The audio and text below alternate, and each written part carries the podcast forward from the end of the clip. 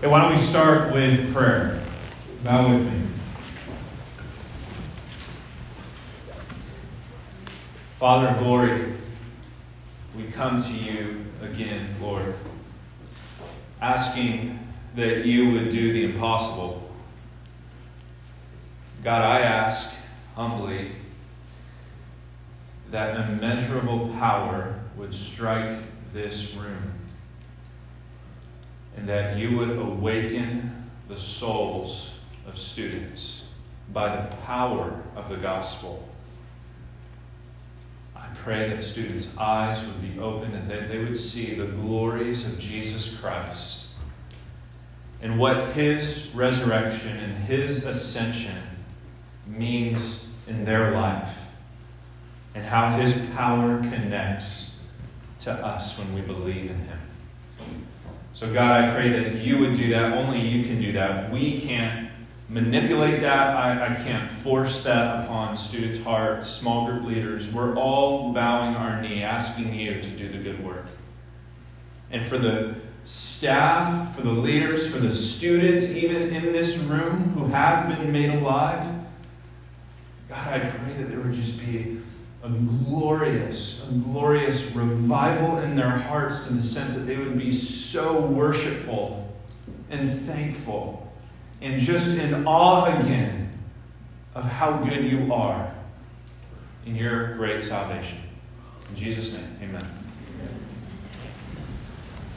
Um, I have a third baby now. Uh, I, I, talked about him. I, I, talked to him obviously about him obviously at Summit Bible Church, but um, at Faith, right when I came last time I preached, he had been born. Here's a picture of Andrew. If we got it, there he is. That's Drew Boy. He is our new, uh, very squishy and ticklish baby. Uh, you could poke him anywhere and he, he starts to smile and laugh. He's super ticklish. It's fun. Um, uh, but some, a, a, lot of people don't know this. Andrew's delivery at the hospital was, was a bit traumatic. Uh, he gave us a little bit of a scare. Um, when he came out, he wasn't crying, which is not good. If he's not crying, it means he's not breathing. He was in shock. And this happened to Reagan too, our, our second uh, child, uh, my oldest son. Uh, but within 10 seconds, Reagan snapped out of it and then gasped for air and let out a huge cry. But when Andrew was born, it was about a minute when he didn't make a sound. Just to give you some perspective, I'd like us to be silent for a minute. Okay? Starting now.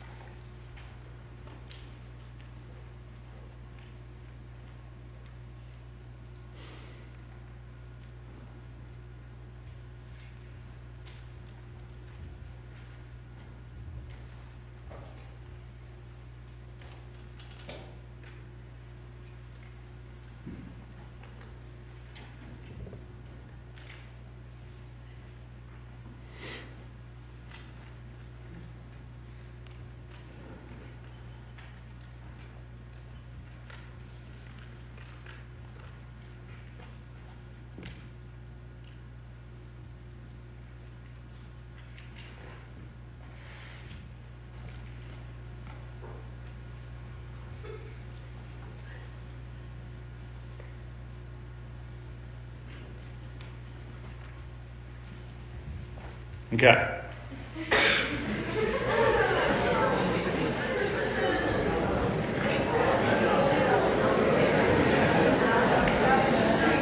A minute's a long time, isn't it?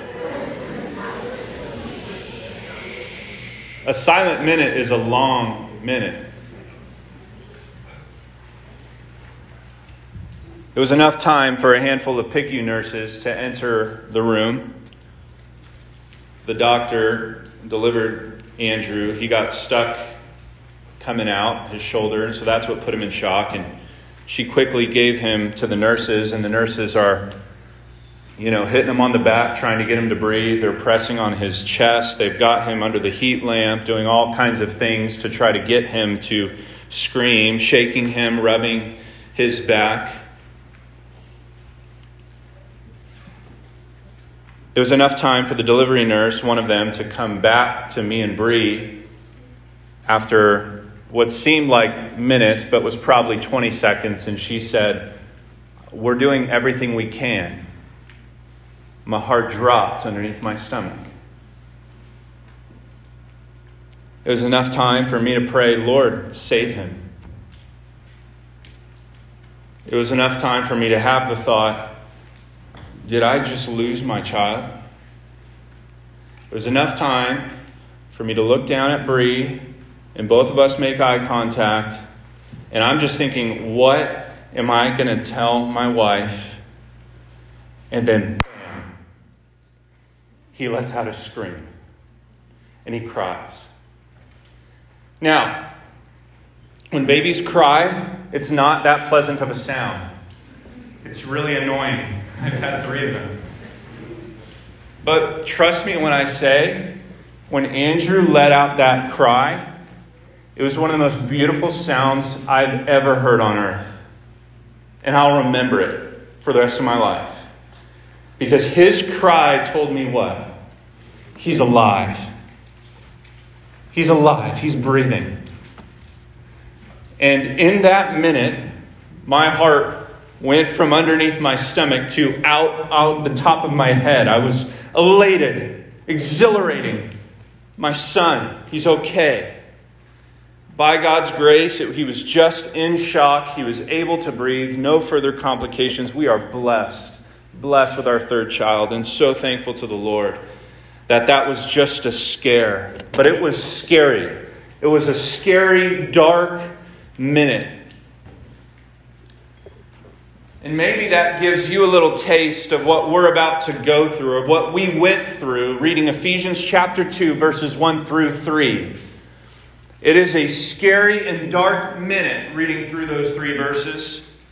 You go to a low place, the bottom of the barrel, the depths of the pit. You're dead, breathless, lifeless, cold, can't breathe no pulse, dead because of your trespasses and sins, living in a world ruled by Satan, slaves to the passions of your flesh.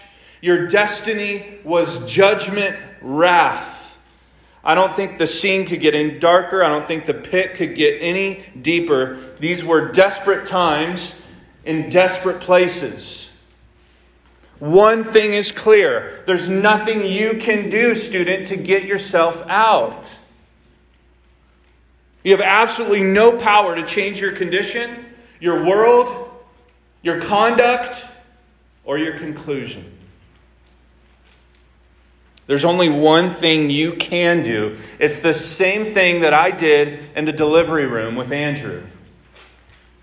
Lord, please Save me.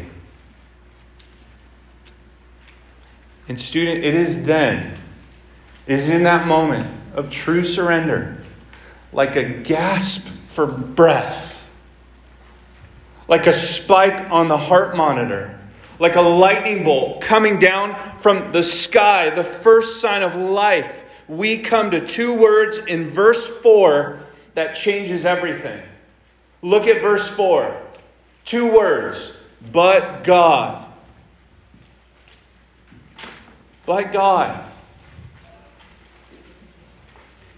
There are not sweeter words that we can read under heaven than these.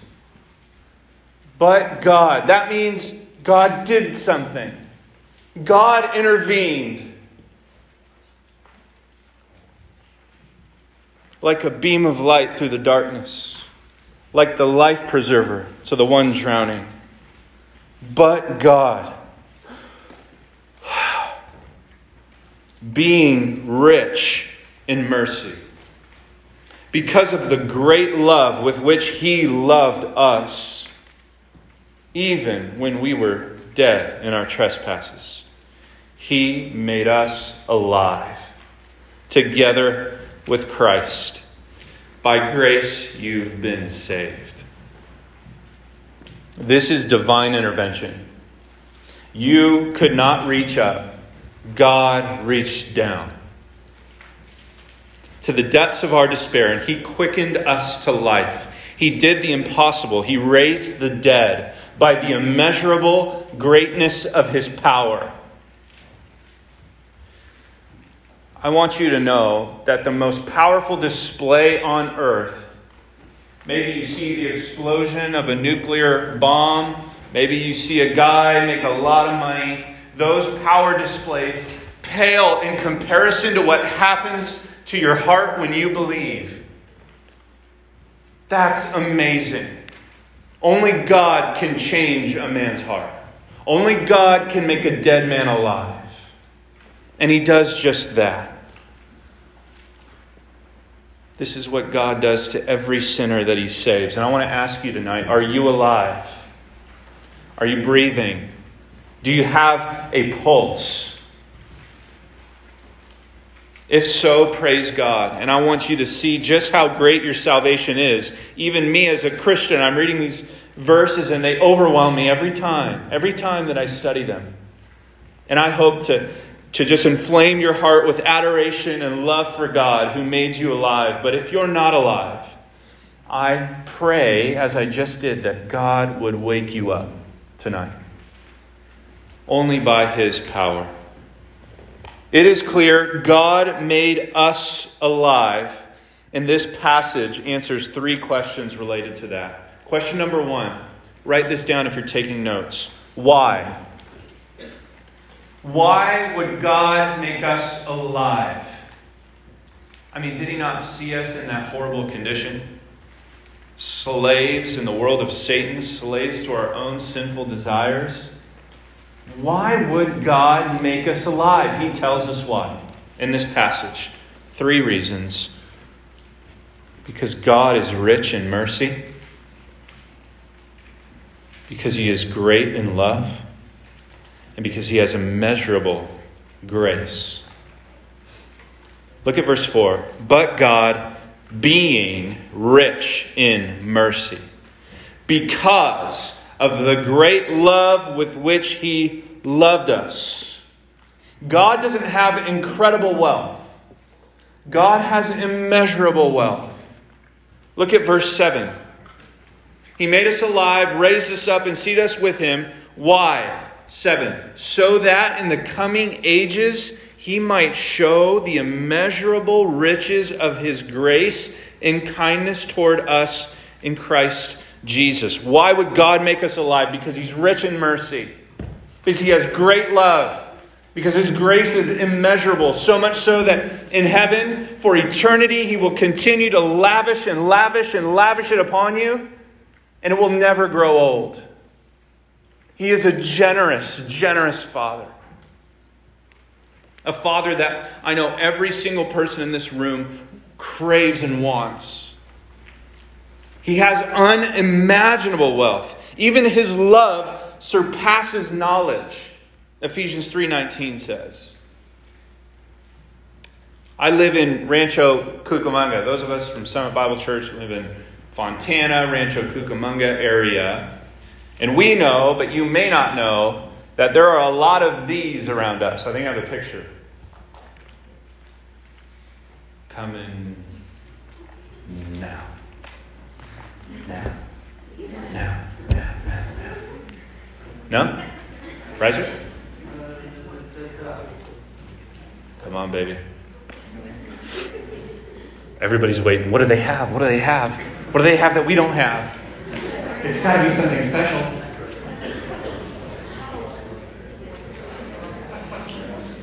Any chance?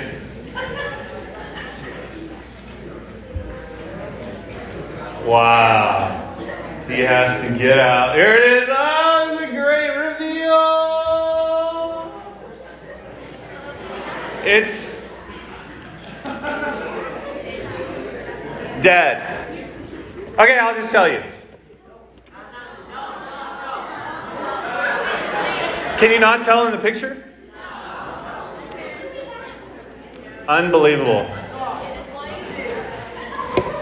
Let the recording show that the back is scrambling, scrambling, trying to find a picture. It's so hard to tell in that picture, actually, because it is so small. Hey, I've got to move on. Here we go. We are not going to wait here 20 minutes for these knuckleheads to figure this out. Unbelievable. It's right there. like, I can grab it out of the TV and show you. I think.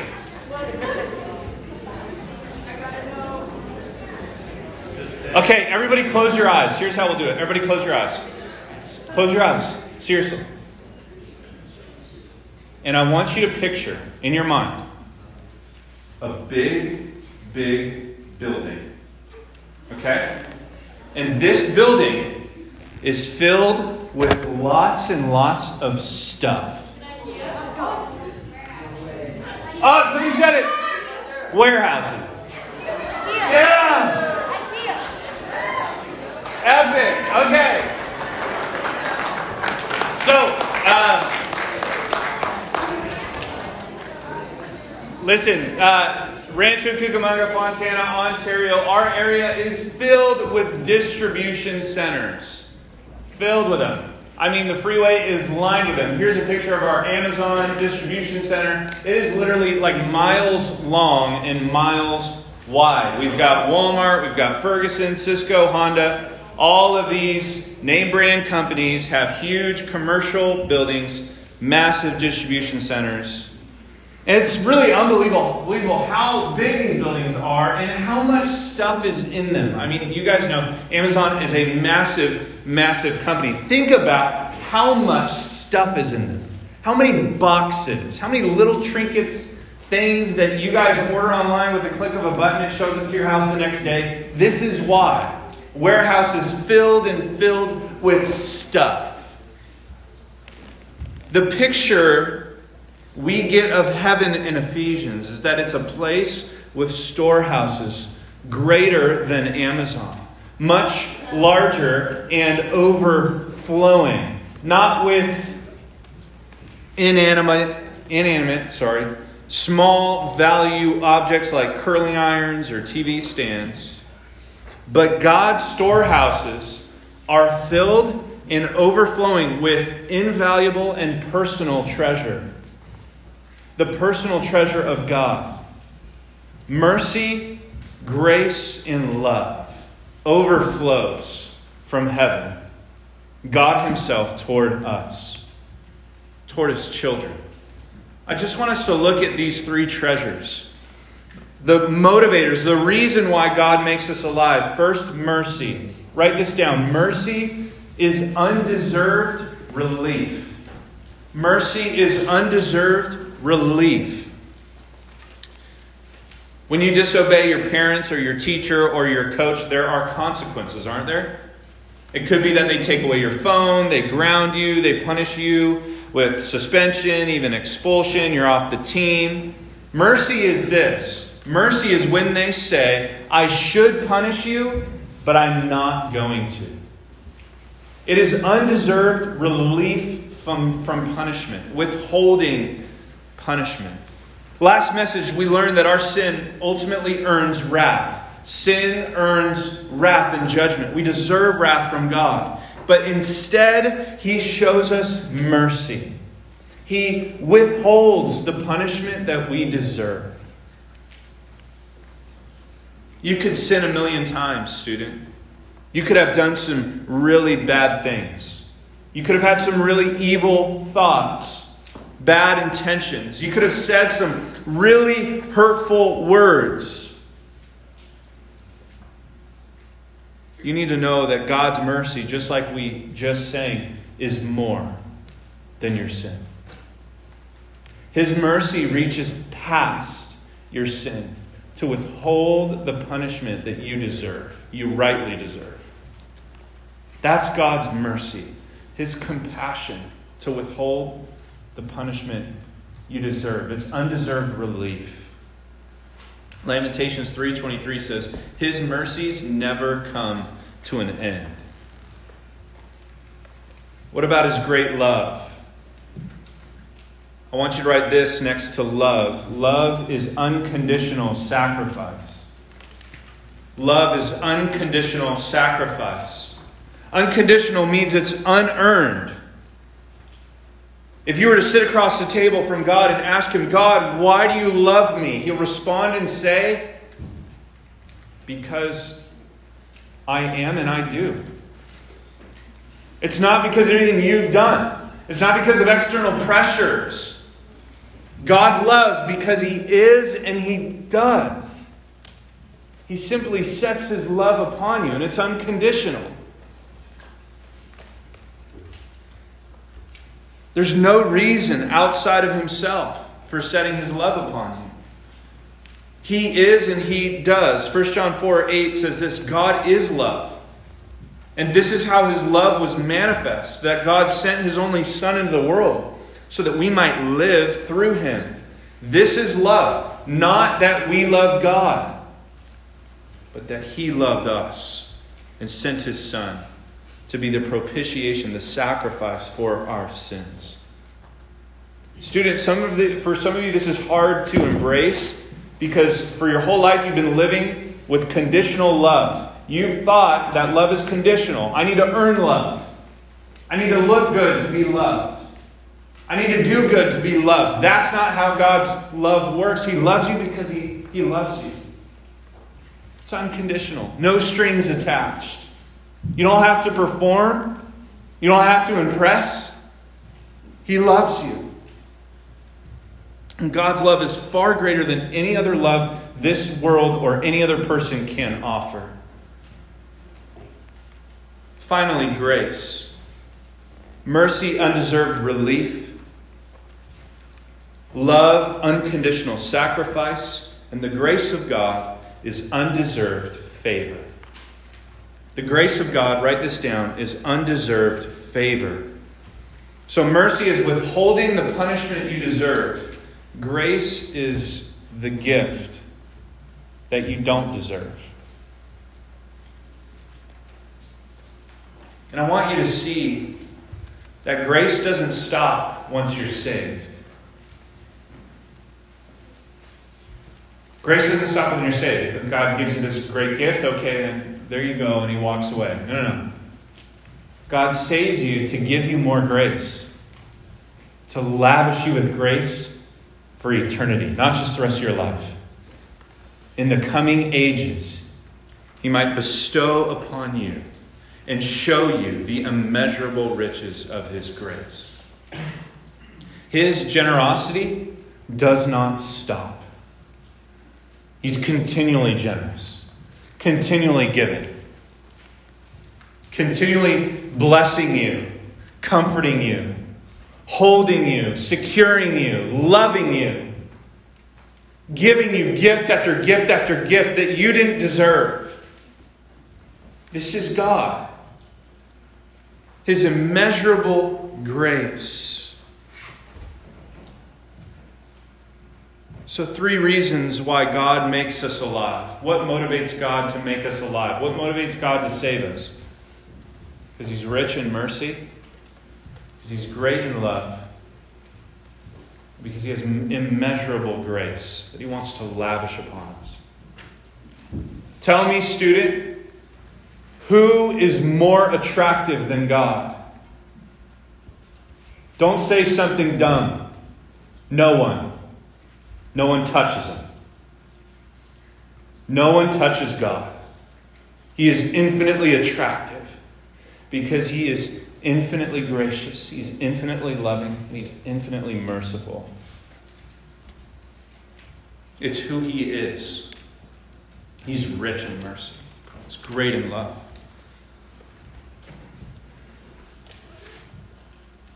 That tells you why he did what he did. When when did God do what he did? When did God make us alive? Look at verse 5.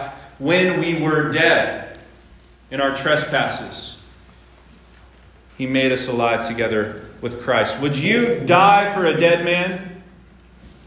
Jesus did. Would you die for an enemy? Jesus did. Would you die for someone who continues to attack you, continues to offend you, continues to make really your life miserable because they're doing everything wrong and not right? Would you die for that person? God did. Romans 5 8 says it a different way. God shows his love for us in that while we were still sinners, while we were still dead, while we were still slaves of Satan, slaves to our sinful desires, that is when Christ died for us. And God made us alive. This is the nail in the coffin to any idea that someone can save themselves. You couldn't because you were dead. And that's when God made you alive. I mean, do you really think you had anything to do with it? Do you think you helped at all? You contributed anything? God, let me lend you a hand. No, it's all God. It's all grace.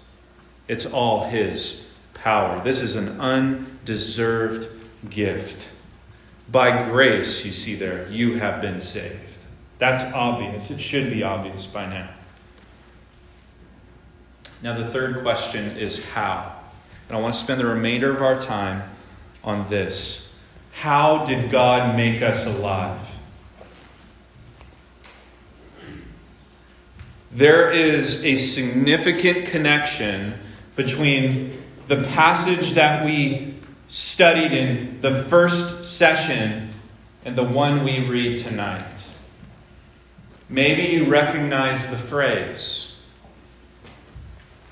Let me read Ephesians 2 4 through 6 again. But God, being rich in mercy, because of the great love with which He loved us, even when we were dead in our trespasses, He made us alive together with Christ. By grace you've been saved. And here's the part that should be familiar. And He raised us up with Him and seated us with him in the heavenly places in Christ Jesus. Now go back to chapter 1 and let's read again verse 19 and 20. He wants us to know and see what is the immeasurable greatness of his power toward us who believe, according to, in measure with, the working of his great might that he worked in Christ when he raised him from the dead and seated him at his right hand in the heavenly places. How does the immeasurable power of God connect to us? Through Jesus. Get this, student. If you believe in Christ, when immeasurable power struck that tomb and struck that body, and he was quickened to life. When the rats couldn't tie him down, the tombstone could not stand in his way, and he walked out of that tomb alive, so did we. God became a man, conquered sin and death by being a perfect sacrifice on the cross, paying the punishment for our sin he died, and then he was buried in the tomb, and he rose again three days later, defeating death, defeating sin. And because Jesus did that, that affects in your life. That's the power that raises you from the dead. You are united with Jesus Christ. You are connected to immeasurable power if you believe in him and trust in him. Jesus is the how. By the way, the how is always Jesus. It's always Jesus. How did God show us mercy? By staking the cross between the flood of God's wrath and you. He withheld the wrath and punishment from you and poured it out on his only Son on the cross. How did God show us love? Jesus himself said, Greater love has no one than this, that a man laid down his life for his friends. How did God show us love? He laid his own life down for you, gave his own life on the cross to save us from our sins. How can we die to death? How can we be made alive? Because Jesus died our death and he walked out of that grave alive, and we did hand in hand with him. The how is always Jesus, student. Look at him. Look at Christ, raised from the dead and ascended to the right hand of God. And because of Jesus, so can you. If you believe in him, that power that raised him from the dead raises you to new life with him. Look at Jesus, the God man. Look at the champion over sin and death. Look at the only Savior. Look at the one who loves you more than anyone else can. Look at the one who died for you. Look at the one who was raised for you. And look at the one who secures your seat in heaven. He not only made you alive through Christ, together with Christ, He raised you up and look, seated us with Him in the heavenly places in Christ Jesus. You might say, well, Morgan, I, I may feel alive, like I have a relationship with Jesus, but I don't feel like I'm sitting in heaven. I'm here on earth. What does that mean? He's talking about spiritual things here. He's talking about us being made spiritually alive. So even though physically we are not there with Christ in heaven, spiritually our salvation, get this, is secure and everlasting. In a sense, Jesus saves a seat for you. He saves a seat for you in heaven where you will be a co heir and co ruler in his future kingdom forever. If you are united with him, if you are truly born again, made alive, your salvation is secure next to Jesus. God didn't just wake us up, He took us from the lowest of the lows to the highest of heights. He scaled a mountain that we could not climb. And there we are, seated next to the King on the summit of our salvation. Do you know Christ? Is this you? Are you alive? More than alive? Are you with Him? Are you with him? An- another thing that we have in, in Rancho Cucamonga Fontana, Fontana area is that we live in the, at the foothills of Mount Baldy. I think I have a picture of that too. Oh, there he is. There he is. Okay, good. So that's Baldy with snow on it. Baldy is one of SoCal's highest summits, 10,064 feet. I made the hike last year. It was an incredible climb, ascending 4,000 feet from the trail base. There were switchbacks all the way up, a little bit of snow we had to get through. And when you get to the top, you're at the highest point in all of San Bernardino County for sure, and it feels like you can see all of Southern California. If you look south, you can see almost all the way into San Diego. You look north, you can see past, you know, Apple Valley, even to the Mojave Desert. If you look west, at times, if it's clear enough, you can even see the ocean. It is high. And when you're standing at the summit of Baldy and you look down from where you came, and it, everybody just looks so small. In fact, you can't even see people. Hard to see cars. You just see little tiny buildings that look like ants. And you just think, look how far I've come. From that point, how far down it is, and look how far I've come. Listen, Ephesians 2 is written in such a way to show you how far you've come if you're with Christ. A little bit premature. but thank you. I'm getting there. It will be a joke. Maybe not anymore. But listen, you, you sit on the summit of your salvation not because of your own effort, not because of anything you've done.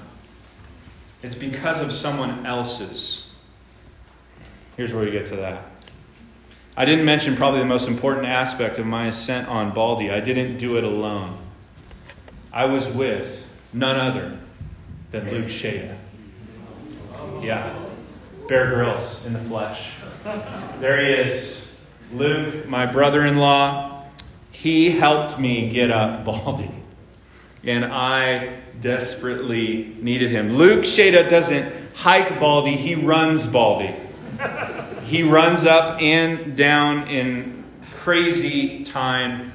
He uh, once survived a blizzard on the peak of Mount San Jacinto by digging a snow cave, and he slept in it by himself. He's crazy. And some of you know more of his stories. Um, so that's the picture at the summit. I look pretty miserable, don't I? The next picture obviously shows where I was at halfway up the hike bending over, about to vomit. My, my quads were cramping. I literally couldn't lift my leg to, to take another step. We had to take stops, like, I'm not kidding you, every maybe 10 steps at a certain point. I was so exhausted. Many times leaning even on his shoulder. I could not do it without Luke's encouragement, his experience and at time his physical help. It's pretty humiliating. Another grown man helping you walk.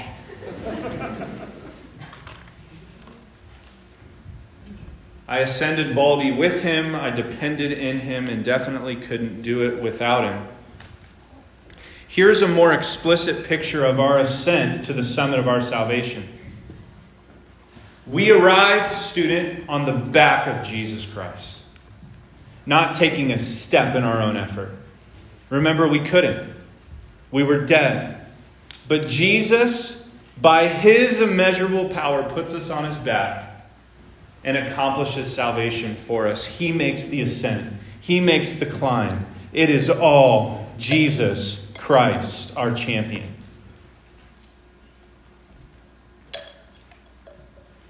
And he takes us up so that he would just continue to show the immeasurable riches of his grace and kindness toward us in Christ Jesus. Here's the power of salvation, student. I pray that this power would strike your heart tonight. If you're not a Christian, I want you to look up. There's a mountain in front of you that you can't climb. You'll never ascend in your own strength. It is impossible. You're dead. Look to Christ tonight. Look to Jesus, who lived the perfect life you couldn't live, who died on the cross to be your substitute, take the punishment, the wrath that you deserve. He died, he was buried, and he rose again, conquering your sin and your death and He secures a place in heaven for you. Look to Christ, cling to Christ, trust in Christ, even tonight. In next message, tomorrow night, I'll explain even further what it means to truly place your faith in Him and in Him alone for salvation. For those of you who are Christians, I don't want you to look up, I want you to look down. Look at how far you've come. Look at how far Christ has taken you. You've been raised to new life. You've been seated at the right hand with Christ. Why? Why would you ever go back down to the bottom? Live your life from the summit of your salvation. Walk with Jesus. He's far better than all that trash that you left behind in the valley.